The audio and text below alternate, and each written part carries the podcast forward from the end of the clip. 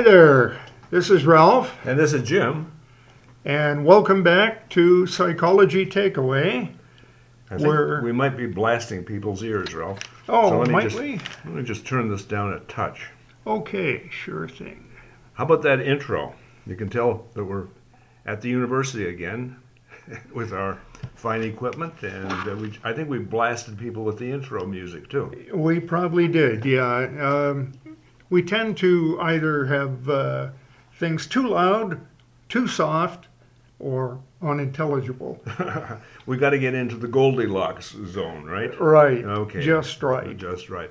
Now, it's kind of interesting talking about blasting people. Uh, we're in the second uh, of our ser- second podcast of our series on um, sensitivity, highly sensitive people, and it's interesting that uh, Sheila got more out of the first uh, part of the, of the podcast than she usually does. She thinks that this is an, an important subject because she sees herself as a highly sensitive person.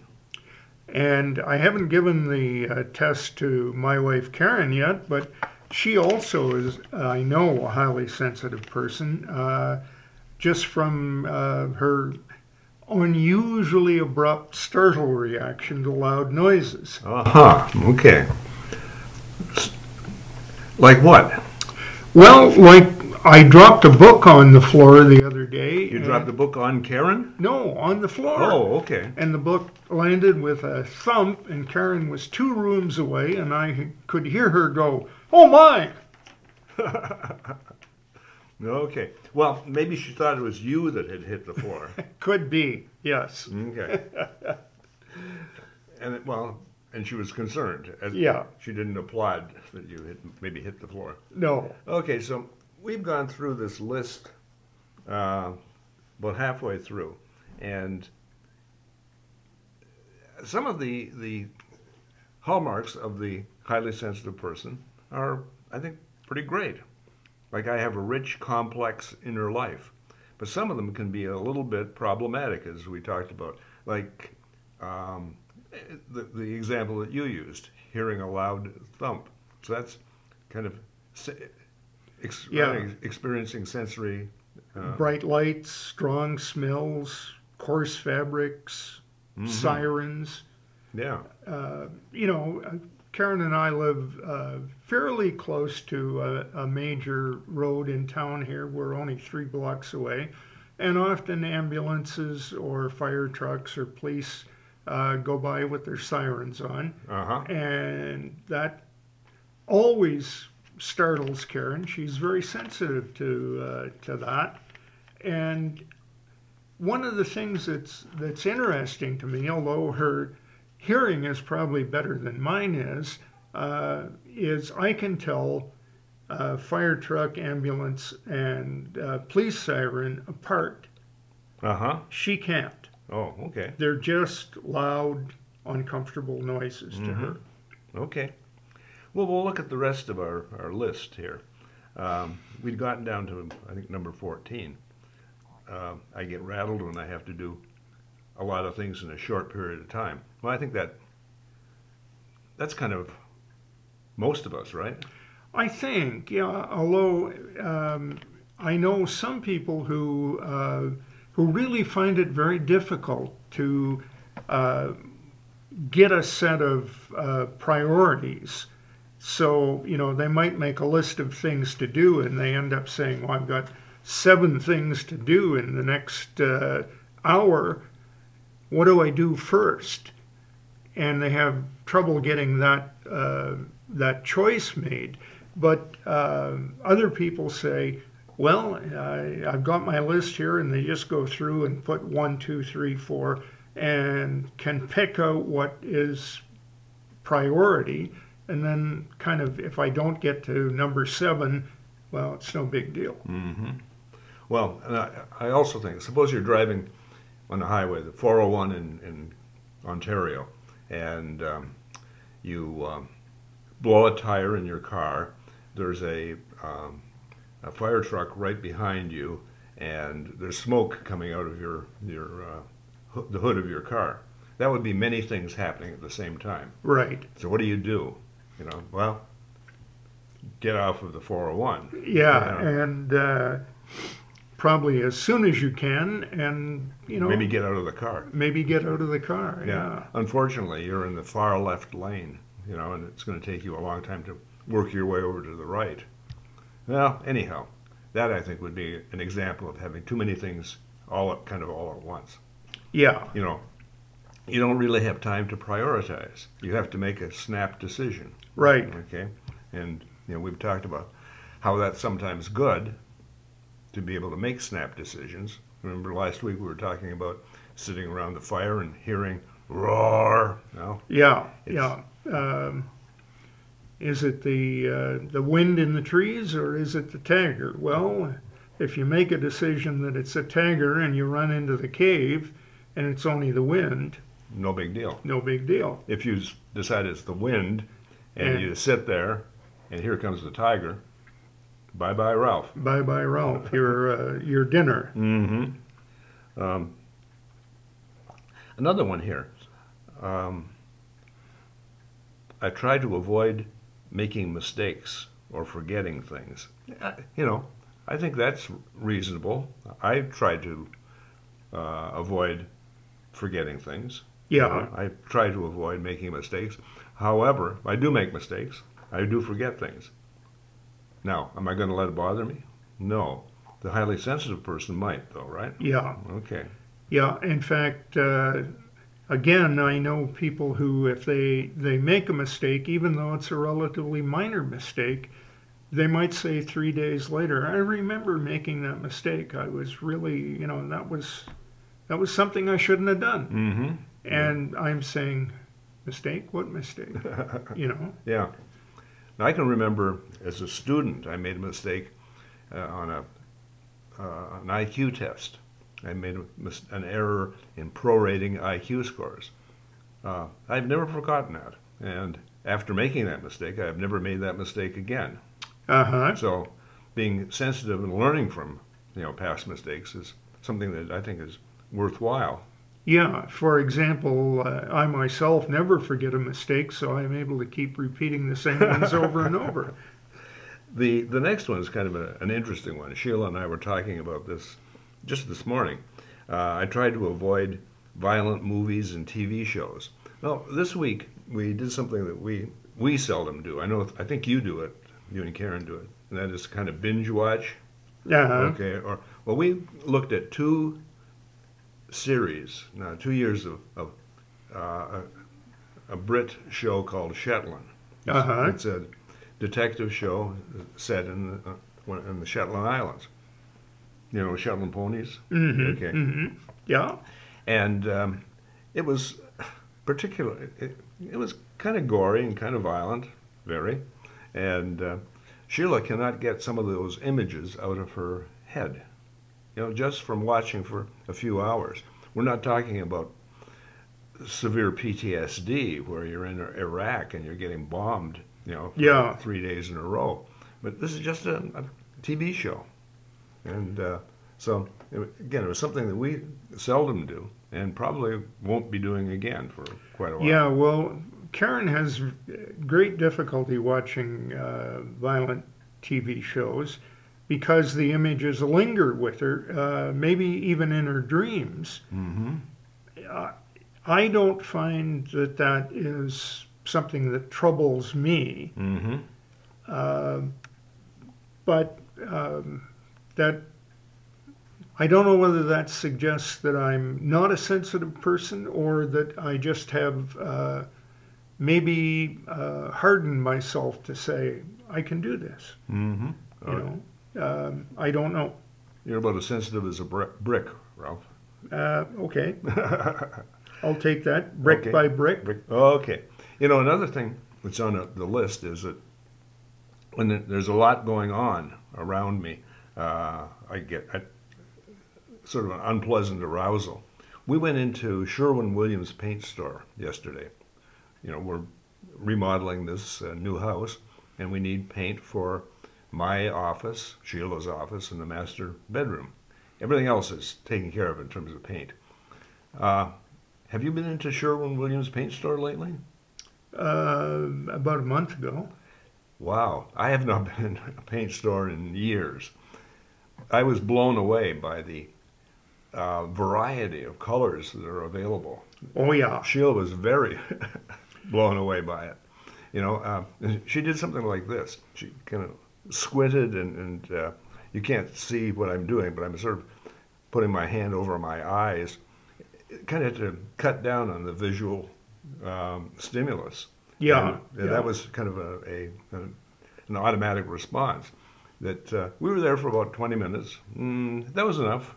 Yeah, Completely yeah. overloaded. Yeah. Okay. Um, and you know, one of the interesting things about about that, uh, just to, to give you an example, if you said uh, if you went into a paint store today and said, uh, "I uh, I have an office that I wanted I want to paint, um, oh a uh, a nice, uh, quiet, but uh, definitely yellow." Okay. the paint store people could show you probably at least 150 varieties of yellow. Yellow. I understand. We've seen it. That was one of the choices that Sheila was trying to make. The thing that blows me away, Ralph, is that uh, you say, I want some white paint. And they can show you a hundred different varieties of white. White paint, Yeah. yeah. So I would not want to be a, uh, a paint salesperson, I don't think, if I were a highly sensitive individual. You know, there's just too much going on. Yeah. The something else that is kind of interesting. We're down the list a little bit. Changes in my life shake me up.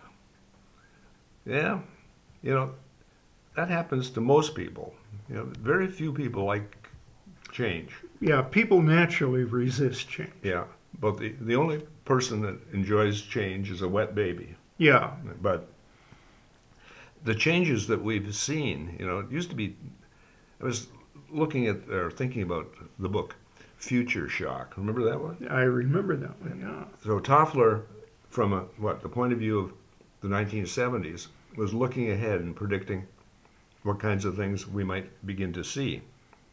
And I should go back and read that book again, just see how much has come to pass. But we do have uh, autonomous cars now, right? Right. Yeah, we do have uh, AI. Mm-hmm. Yeah, we've got uh, a lot of um, uh, people who are using computers. You know, he called them prosumers. Be the Mhm. producers and consumers. So a lot ha- has happened um, that in the last, let's see, if, if you think of the 1970s, well, that's happened in the last 50 years. Yeah. I wonder if more has happened in the last 50 years now than in previous 50 year periods, you know, back Middle Ages or something like that. I, get- think I think that's certainly true, Jim. And you know, uh, I'm going to give you an example of something that um my dad was born in 1901. So he literally went from uh, through the course of his life, the first aeroplane taking off, uh, heavier than air craft, uh, the Wright brothers at Kitty Hawk, to man landing on the moon. Now, he died about 25 years ago. Uh, and uh, probably in the last 30 years of his life, or maybe as much as 40 years, more change happened in our world than had happened in all of his life, including the age of flight. Hmm. Okay, yeah.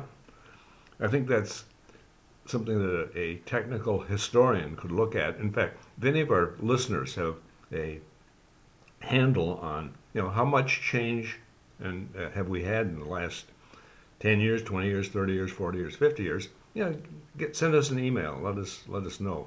We'll we'll interview you. Um, another thing that we have with highly sensitive people is that they might um, uh, enjoy oh, delicate tastes, um, delicate sounds, fine works of art. I mean, very positive. Mm-hmm. And the converse might be you know, they, they look at an Andy Warhol painting and you know, not get it, right? Not get it or get it and say, yeah, but it's so trivial. Mm-hmm. You know, uh, the uh, the other thing, um, a lot of highly sensitive people uh, find that they arrange their lives to avoid upsetting or overwhelming situations, Mm-hmm. uh, including, for example, uh, things like, uh,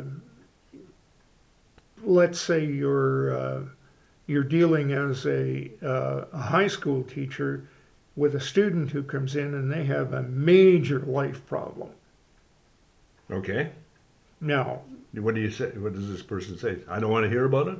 Well, no, they don't do that. What they say is, you know, let me help you. And they do their best to, to help the student. Uh huh. And then for the next month, Uh huh. They take the problem home with them. they take the problem Sure. home with them. And they're sitting at home saying, I, I wish I could have done more. I did everything I could, but this problem of somebody else is still nagging at me. Mm-hmm. Yeah. And in psychology, when we're uh, uh, teaching people to be therapists, we have to teach them how to disengage. You know, you take your best shot and Yeah, move on. move you, on. you want to be able to learn if you did make a mistake, but this uh, obsessive navel gazing doesn't work. Okay. Um, another one that is on the list, and it's kind of similar to what we've talked about before, is that um, the highly sensitive person might try to avoid chaotic situations. Um, not, not a good candidate to be taken to a rave. a rave, a rave, you know, the the dancing, yeah, the yeah, dancing okay. uh, uh, disco ball uh, DJ, Mm, and uh, probably you're going to see uh, half the audience uh, using some sort of mind altering uh, substance. Oh, okay. Yes. And uh, I, I wasn't thinking of a rave. I was thinking of taking Sheila to uh, Menards on a Saturday afternoon. and for our listeners, Menards is a what, big box uh, hardware store Hardware store, with yeah. lots of stuff going on. right? Okay. Um, You know, one of the other ones, Jim, that is interesting, and I think we can uh, fit both of our wives, who are, highly sensitive people, uh, into this. Uh, certainly, Karen, when uh, she's doing a task, and I come and she's on the computer doing something, and I look over her shoulder, she has often said to me, "Go away."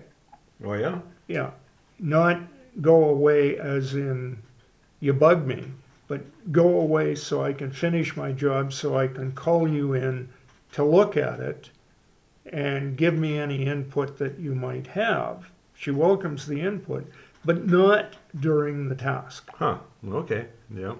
I can see that. You know, if you had an artist who was oh, painting a sunset or painting a sunrise, uh, they probably wouldn't uh, appreciate you coming in and you know telling them that there should be a tree over here. Yeah, right. Okay, I get it. Okay.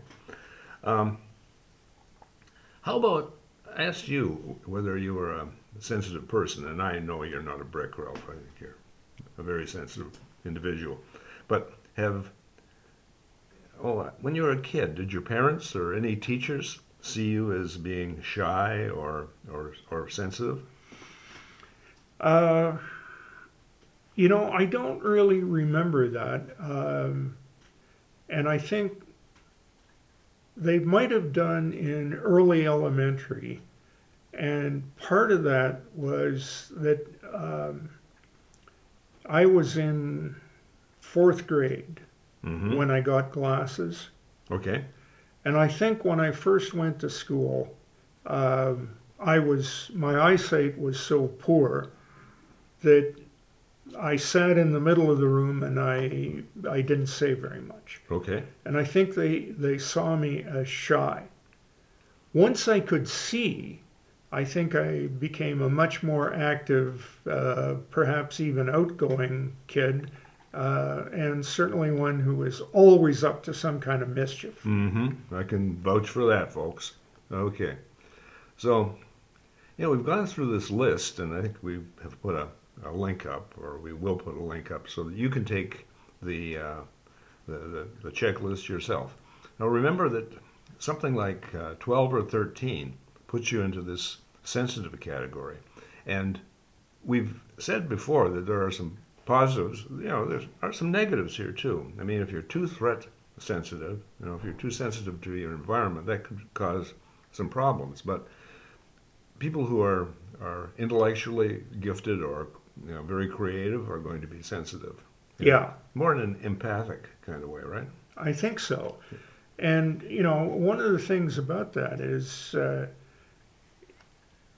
people who are sensitive tend to be problem solvers uh, for themselves and for other people. And um, problem solving is, is good, provided that you can say, I saw a problem, I solved it, and now I'm going to tell others about it, and I don't care what they think. You know, my solution is a good one, and, Mm. and I'm going to defend it. Okay. A lot of people who are highly sensitive have trouble defending a good solution. Mm-hmm. Yep.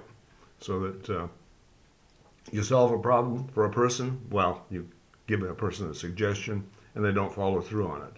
It happens all the time in- in therapy. Yeah, Yeah. They make their own decisions. They make their own, uh, yeah, you know. and they have that right. Yep. But sometimes you say, well, they made the wrong choice, even though they had the right to make it. Oh well. But you can't, you can't take that home and, and sit and stew about it. we were talking to Sheila on the way to um, the university today, and she said that she was the poster child for sensitivity. And um, I made a couple of jokes, which, which were not very sensitive. Um, but she said, uh, "Hey, you should interview me." I said, "I can't get you to stand still long enough to you know, interview you." She said, "Oh, that's not true." So maybe we'll get her in, and we'll cap uh, this episode off with. Um, uh, uh, or the series of with episode three, and that is uh, you know the poster, a the poster sensitive uh, Right. person, yeah. Yeah. Okay.